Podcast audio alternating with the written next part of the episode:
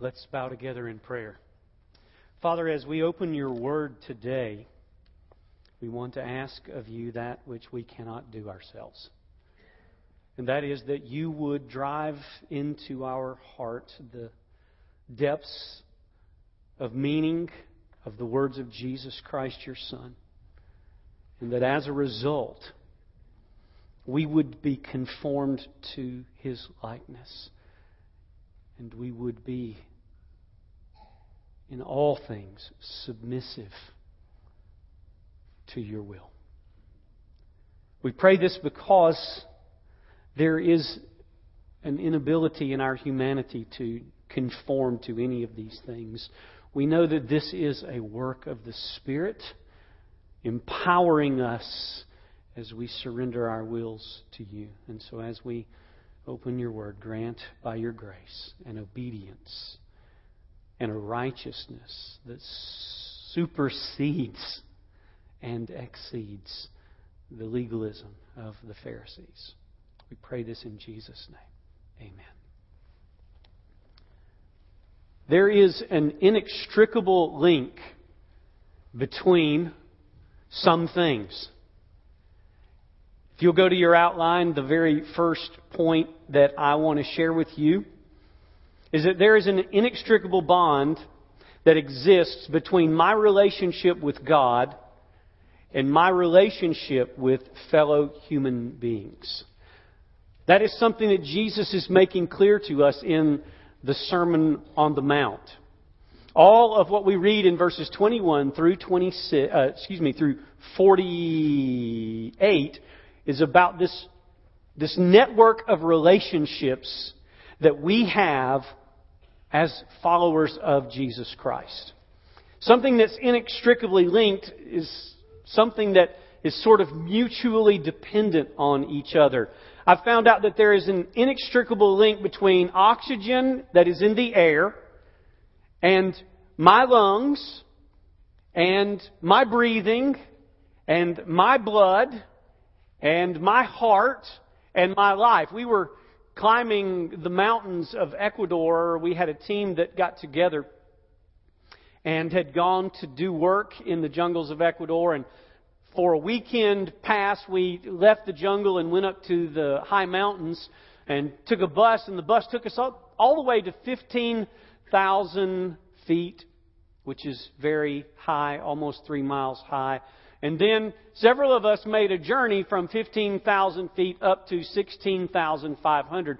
We actually walked up the mountain there. And uh, I found out that there is a direct relationship, an inextricable link and bond between the amount of oxygen that's in the air and whether or not I can continue to have consciousness. Because as we started climbing the mountain at that altitude, the oxygen was so thin that we literally had to pant to get enough oxygen into us to actually stay up and walking. In fact, at one point in the journey, uh, I began to laugh, and I don't know if you laugh like I do, but I always exhale when I laugh. I go, and the longer I laughed, all of a sudden the this this closure happened, and everything that was light began getting darker and darker and darker, going down to a little pinpoint, because as I was laughing and air was going out, none was coming in, and I was already depleted, and I almost passed out from laughing, and I had to stop laughing and go, to get the oxygen going again.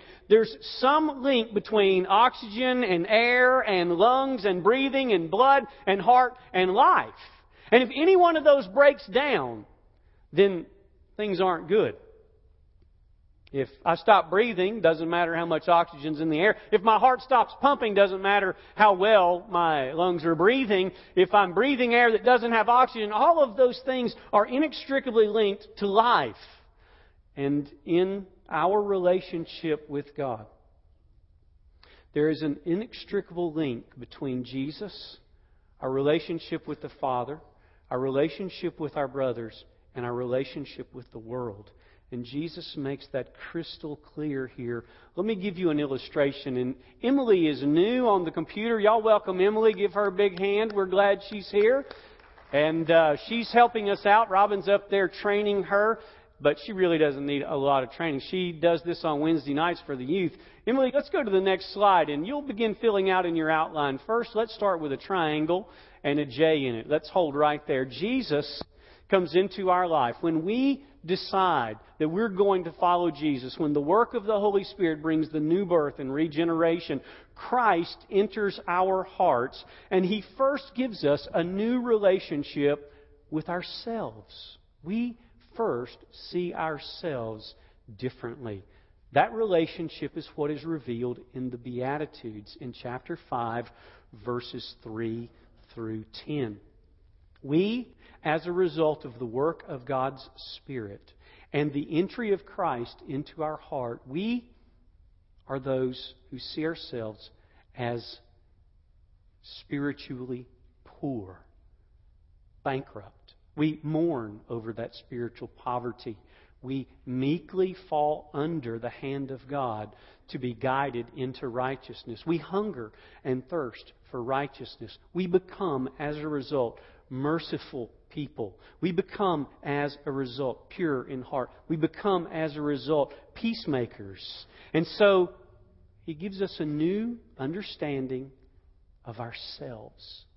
And it radically changes everything. Because when I am truly at peace with God, knowing that I have been justified by faith in Jesus Christ, and I have, therefore, peace with God, then my relationships with everyone else change. Those relationships radically change because now I no longer need people to justify me.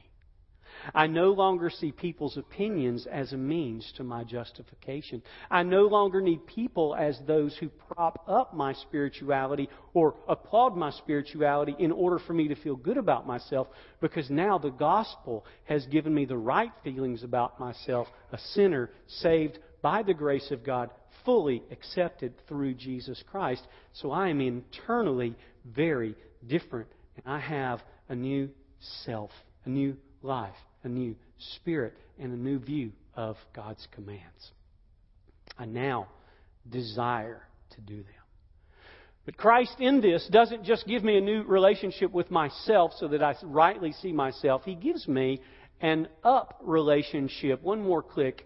Thank you. An up relationship with God the Father.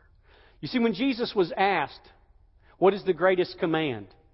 He said, to love the Lord your God with all your heart, soul, mind, and strength.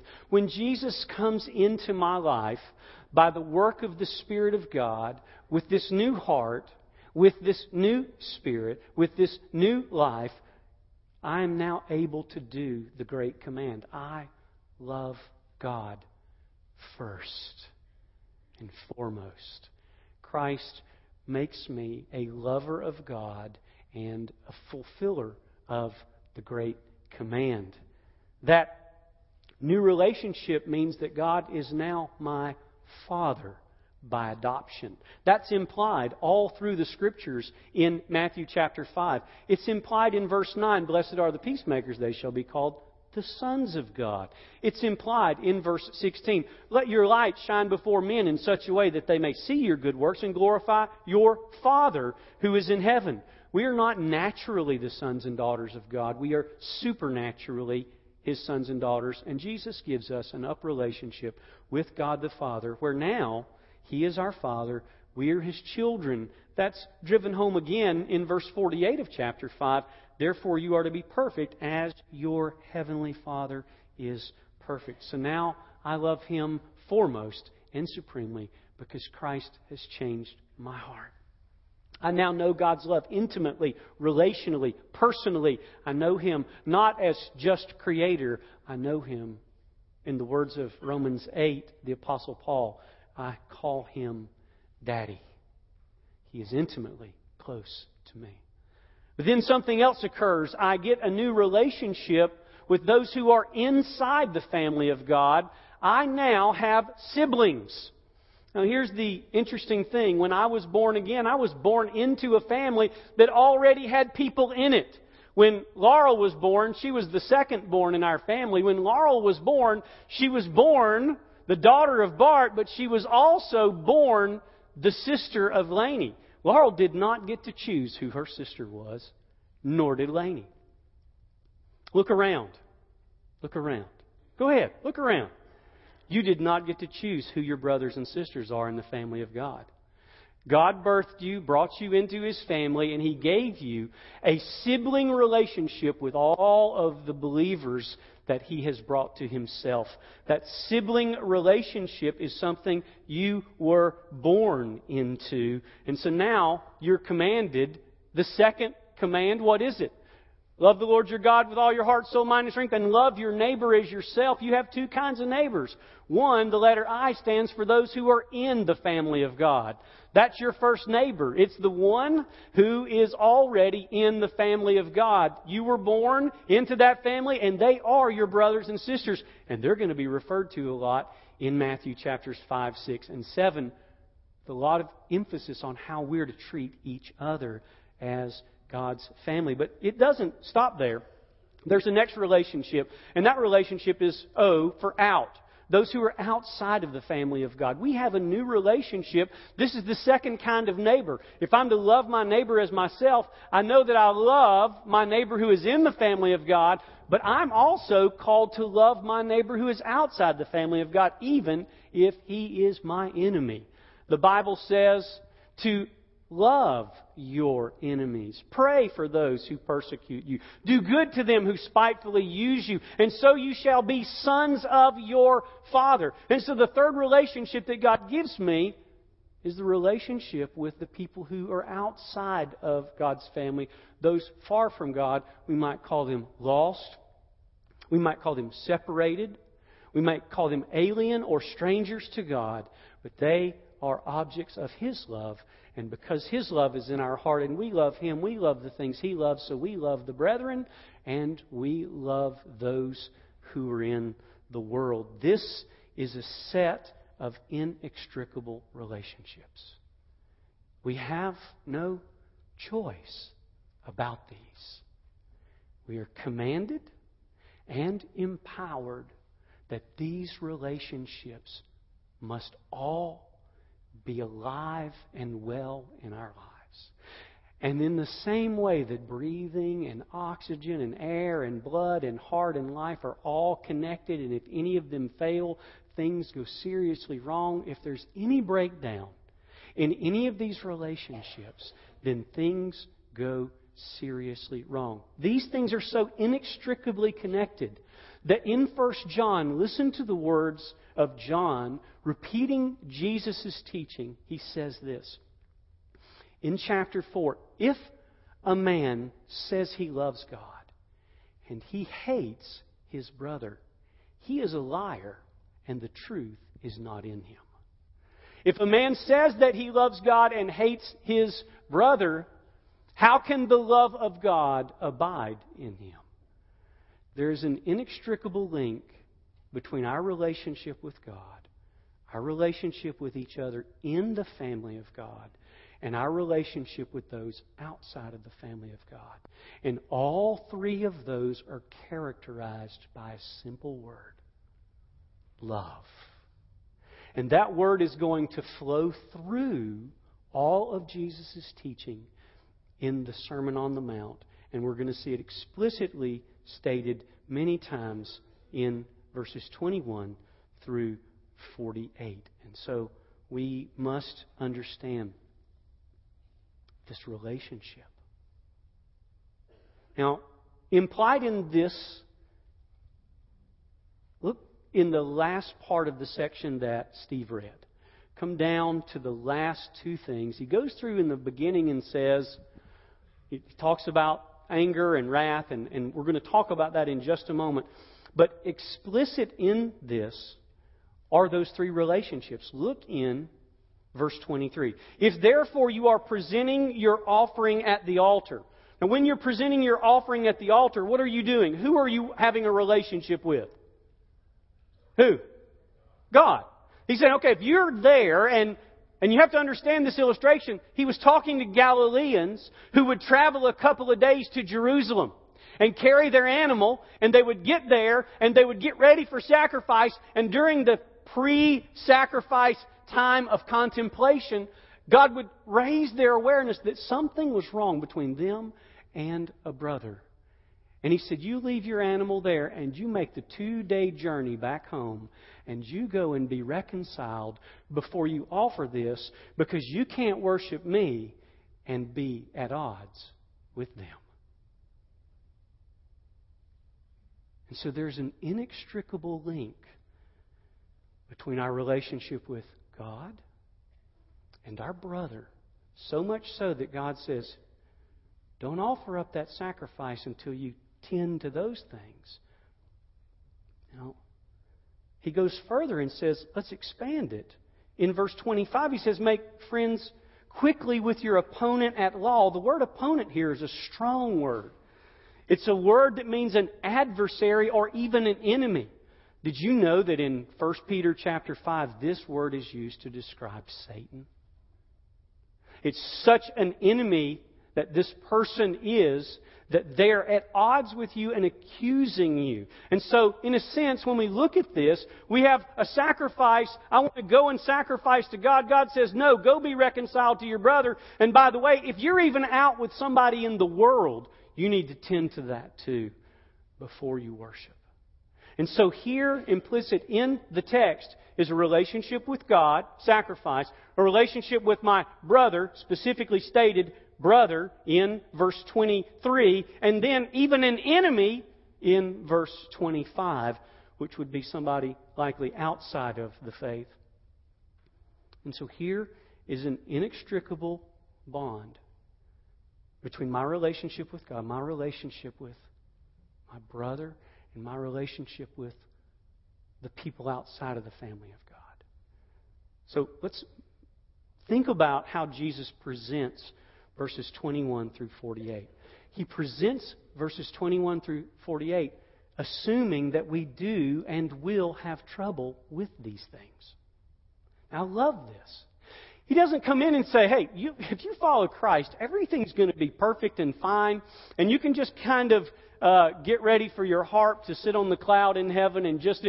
He, he states all the way through these passages that, you know what, there's going to be trouble between you and your brother. There's going to be trouble between you and an enemy, you and the world. There's going to be trouble in these relationships, and therefore, don't assume that everything's going to be okay. You're going to be always working on these things. Now, I think there's three ways to view these, kind of like a house.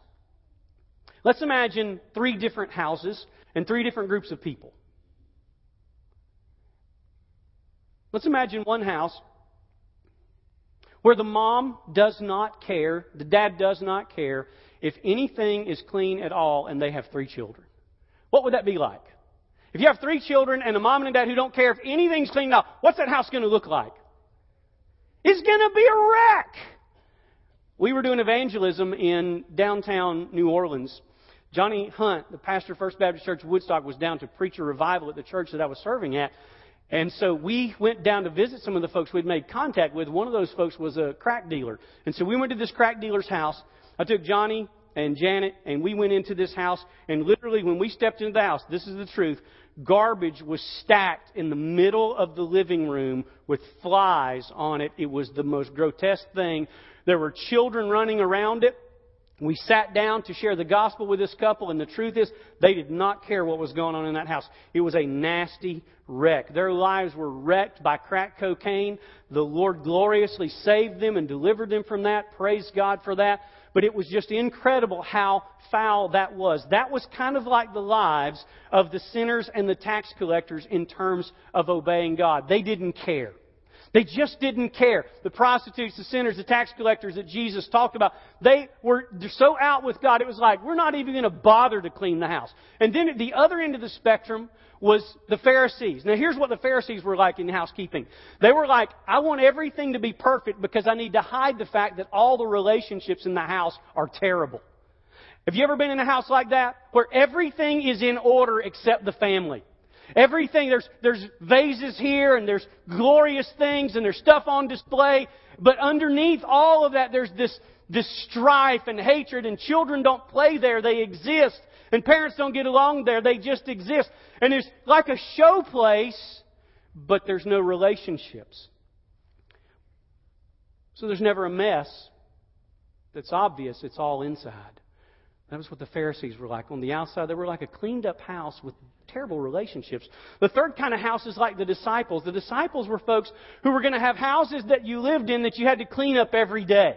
They had children in them and they cared what it looked like, but the children were allowed to play and to grow and to be what they were. So that means they drug the Legos out. It means they drug all the baby dolls out. It means the floor just got all tore up with it day after day. And night after night, mom and dad went together, mostly mom, and put all these things away and, and started over the next day. These things were, were a living house that was constantly being cleaned up. The disciples are a house that we really live in just like we really are, and we're having to clean up every day because life's hard and relationships are hard, and we're always having to clean up after ourselves because we do things terribly sometimes. It's not a show place where everything has the appearance of perfection and the relationships are rotten. It's not a place where nobody cares and there's foul garbage. It's a place where daily we have to work to maintain life. This is what Jesus is assuming in verses 21 through 48. Life is hard. And if you live it as a believer, you will have to clean it up every day. And it will be work. So that leads us to the second point. There is an underlying sinful attitude to every sinful action. This is what Jesus is after in verses 21 through 48. That's why he says, You have heard, verse 21, that the ancients were told, You shall not commit murder. Whoever commits murder shall be liable to the court. But I say to you that everyone who is angry, there's that word, angry. Now here's the breakdown in three areas. Look at it. First, it's just anger. Now this word is really important. It's the word wrath. It's never used positively except of God, of Jesus, and of a ruler like a king and a master over a slave. Every other use of the word wrath is negative. And it said in Colossians and Ephesians that wrath is something to be put away. And so, what is wrath? What is the kind of anger he's talking about here? First, it's something that's constantly building. Wrath is that which is growing. It's not been dealt with. It's not been forgiven. It's not been redeemed. It's just there and it just grows. Second, it's looking for an outlet. The word that is used here was like water building up behind a dam and finally breaking through the dam. Third, it has in its heart vengeance and payment and repayment and exacting a fee for what has happened. And fourth, it assumes the role of authority or final judgment. So wrath is something that's building, it's looking for an outlet, it's seeking vengeance, and it assumes the role of authority or and judgment. And so here you have first, verse 22, he's wrathful with his brother. And Jesus equates that, listen carefully, with murder. You said, oh, Pastor Bart, that ain't cool. I don't even think you're right. I'm okay with that because I had to work through this. But here, let me help you. Uh, pull the next slide up. Uh, what kind of tree is that? It's an oak tree. Y'all knew that, all right? Now I want you to know that everything needed for this tree, next slide, is in this. Wrath is the acorn of the murderous oak tree. It's very small. It seems to be well contained. It seems to be innocent. When Jesus said that wrath is going to lead you to judgment, He's going to show how wrath begins to work itself out. The second thing He says, look, in verse 22, Angry with your brother shall be guilty before the court, and whoever shall say to his brother, Raca, what does that mean? It's a dismissive valuation. It's the rolling of the eyes at someone externally or internally saying, You're just an idiot, man. You say, We do that all the time. That's why Jesus is addressing it. Because that's not right. He's saying in, in that in that wrath that's seething in you, it's never been released. That thing that's looking for vengeance, that thing that assumes final judgment, where you begin to look at people and roll your eyes at them and dismiss them and not care, you've murdered them in your heart. And he says, That's, that's not right. But it goes to another level. He says, And th- whoever shall say, You fool, shall be guilty enough to go into fiery hell. What is your fool? It's a categorical judgment of worth on a person. It's a categorical final judgment. You don't matter to me. You don't matter at all. I'm done with you. And we render a verdict that says, You're just a moron. And we judge them. And we render value to them. And what Jesus says is that that wrath, that word of empty head, that dismissive eye rolling, that final judgment is an acorn of sin that has within it the same thing as a towering oak of murder. What's the difference?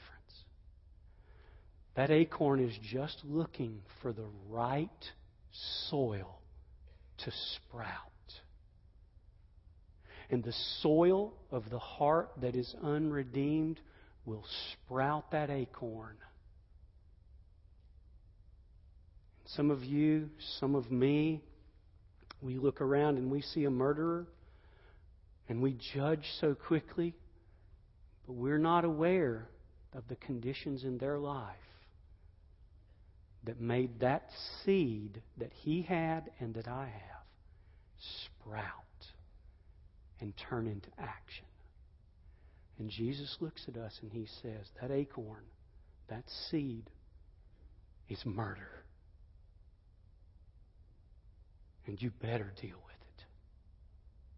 And so he lays out for us this acorn and this oak, this wrath, this vengeance. And he takes us to task for number three. Jesus gives us a clear call to the reconciliation of every human relationship. Listen carefully. Jesus covers the gamut of human relationships in verses 21 through 48 passing through brothers and enemies, passing through sexuality, passing through oaths, passing through marriage. He passes through all of these things. He even passes through those who do physical, embarrassing harm to you. He passes through those, and in every one, He demands one thing of a righteous heart. He demands reconciliation. So much so that if you're offering your offering, leave it and go and be reconciled. He mentions it in worship in verse 23. If therefore you are presenting your offering on the altar, and there remember your brother has something against you, Luke tells us a similar passage where he says, if you're standing praying and you have something against somebody, forgive or you will not be heard. He says, if you remember that your brother has something against you. I want to kind of make a commentary here. I think this is why the North Americans love busy, loud, packed worship. Do you know why? Because it never gives us a chance to hear a still small voice. We get so fired up, we sing, we move through our services really fast, and very little time to stop and listen to the Spirit of God start to call out things to us about relationships that are broken. Strings of them behind us, unreconciled. Some in the church, some in the world. And so, here he demands the reconciliation of every human relationship. Not some, not most, but even with your adversary and your enemy. Well, for this to occur, number four, this reconciliation must take place or must occur in three places. And here's just some simple pragmatic things of how to do this. You said, Pastor Bart, I'm with you. Um, I, I want to do this. How, how do I do this? Here's some simple things. First, it must occur first in our hearts as both repentance and forgiveness. Why? Why both? I have to repent of assuming God's vengeance and harboring what only belongs to Him. I have to repent of my anger. I cannot justify it. I cannot excuse it. I must repent of it. The anger that is referred, the anger that is referred to here is the building, wrathful, abiding anger that belongs only to God and to judges who render final verdicts. So it must occur first in our hearts. First as repentance, and then as genuine forgiveness of everyone for everything.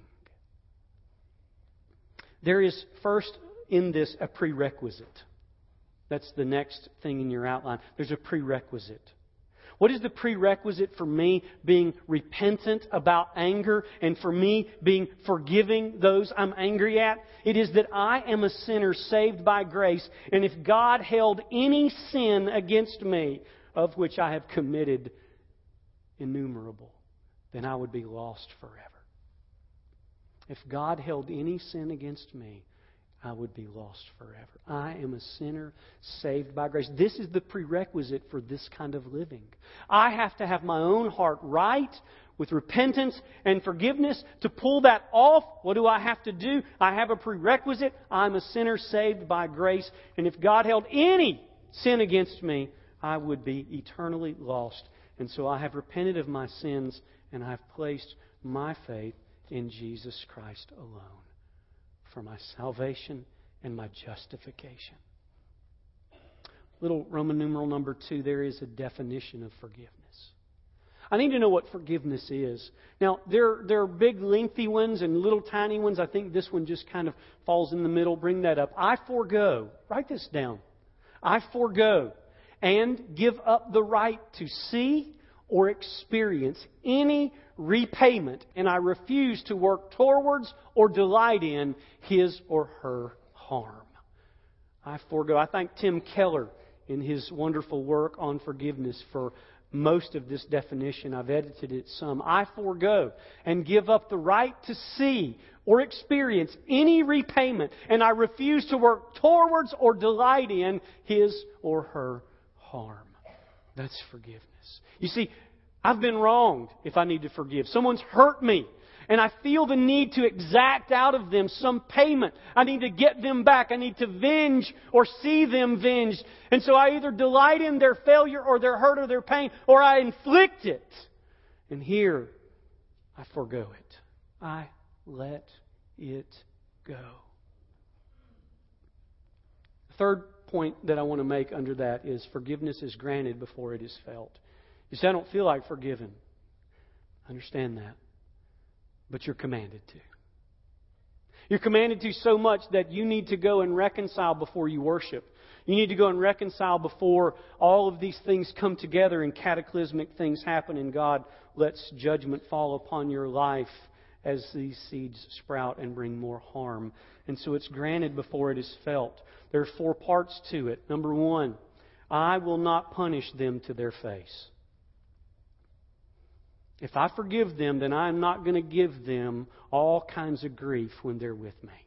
I'm not going to exact a pound of flesh for what they've done to me. I'm not going to tear at them, rip at them. I'm not going to say a word to them. I'm going to release them, and any word I give them will be such as is need for the grace of the time, edifying, building up, and encouraging them in Christ Jesus. Number two, I will not punish them to others. It's never put that way. It's always, well, I really don't want to tell you this, but, and then we begin to tear somebody down that we're angry with. How often we are guilty of that, and how often we are way outside of God's will. I will not punish them to others. Third, I will not punish them in my heart. I'm not going to keep cycling over and over and over again the things they have done to hurt me. I call that letting people rent space in your head. You don't need to let people rent space in your head with their hurts. You need to evict the hurts and love the people and let them live in peace with you. So I will not punish them by reviewing in my heart the things they have done to me. Uh, and those create ruts like four wheelers create. They create ruts and you'll get stuck in them. And at first it's fun, but later when you can't get out of them, it ain't fun no more. It's a rut and you're stuck.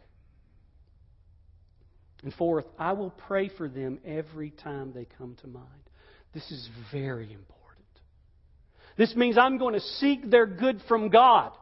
I'm going to seek for God to give them good. I'm going to seek for God to heal what is broken in me and heal what is broken in them. And so the very first place that forgiveness occurs and the restoration and reconciliation, the place that starts is it starts inside me. These are the things that I do inside, and I grant these things long before I feel the relief of them. Let her be. Then it occurs in our individual relationships. So, first realm that it occurs in is my heart. When it's occurred in my heart, now I move it into the relationship with the person, and now I begin to seek to restore and to reconcile that relationship because I have repented of whatever I'm guilty of, and I've forgiven whatever they're guilty of. Now we try to assume some form of relationship that is pleasing in God's sight. But letter C is very important with this, and it is it then occurs in corporate relationships because anytime there's a falling out, there is a drawing up of sides. I've watched that in relationships that I've had with friends that I've fallen out with, and I've watched sides get drawn up. And what happens is, is then the sin of my heart, this seed, this acorn, sprouts and it goes into the heart of others, and now it's moving through corporately in a family or in a church or in a city or a town or even in a nation, and it begins to break down corporate relationships, and it takes what is one and makes it two or three or four and breaks it into pieces.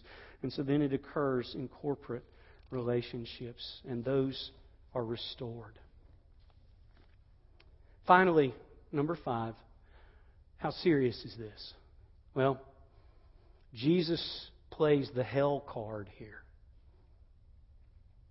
And Jesus never pulls out the hell card when it's not needed.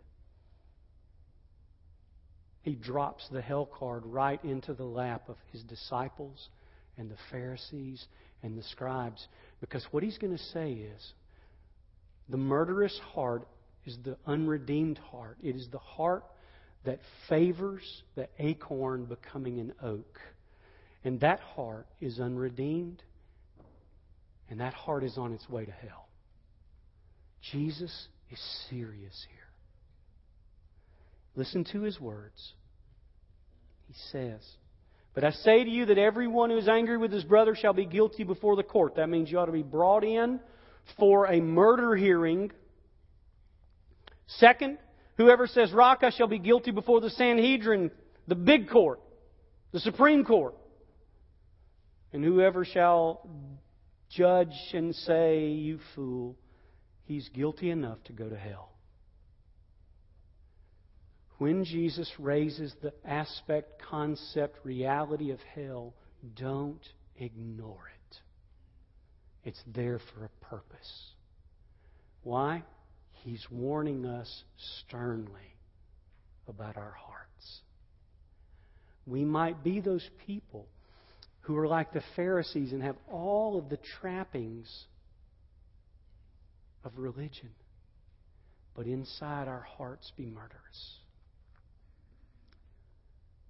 A few years ago, we were in the village of Naranjos among the Tsáchila we were becoming very close with the family, getting more and more intimate in our friendship and relationships where stories were told and um, secrets shared and life began to kind of intermingle. And one of the Tsáchila men, he's a young man, he began to tell us a story. He, he pulled his shirt up um, and which he doesn't wear a shirt very often anyway, so it wasn't a big deal. But he pulled his shirt up, and he has this really big scar in his gut, really big scar.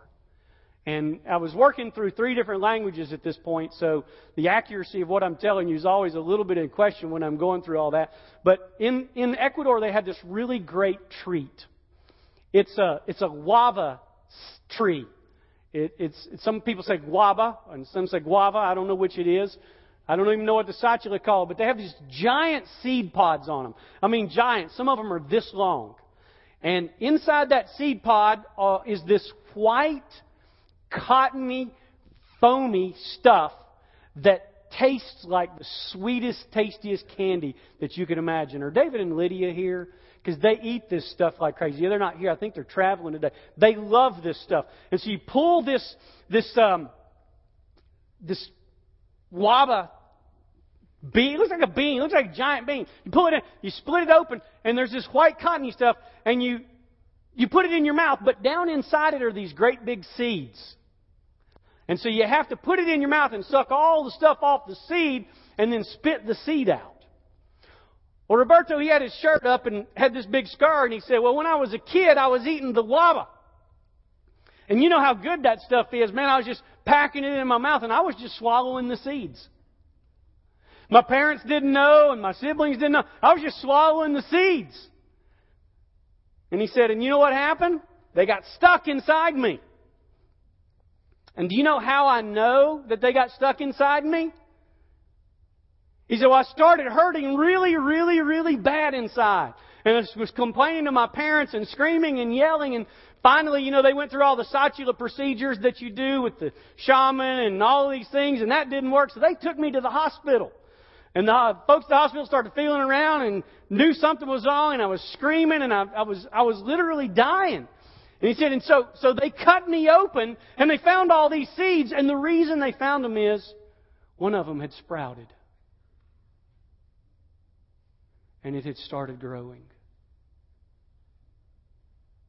And it let me know that it was stuck in there. And I've got a feeling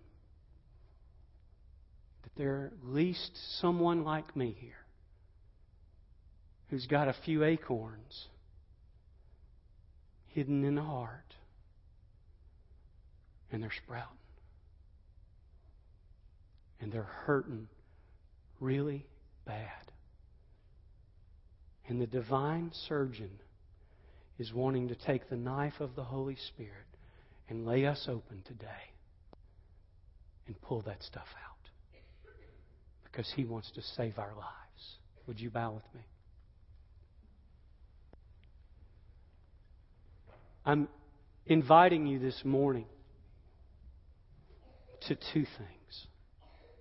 The first is to the kind of relationship I described at the beginning, where by the work of the gospel, the work of the Holy Spirit, the knowledge that Jesus lived sinlessly, God's Son, God in human flesh, died as our substitute and was raised from the dead, that that good news by God's Spirit does a work in us to make us aware and Make us see our spiritual poverty, mourn over our sin, meekly bow ourselves to God, hunger and thirst for a righteousness that doesn't come from us but from Jesus, be changed and deal mercifully with our brothers and sisters, become pure in heart so that my heart is not a dwelling place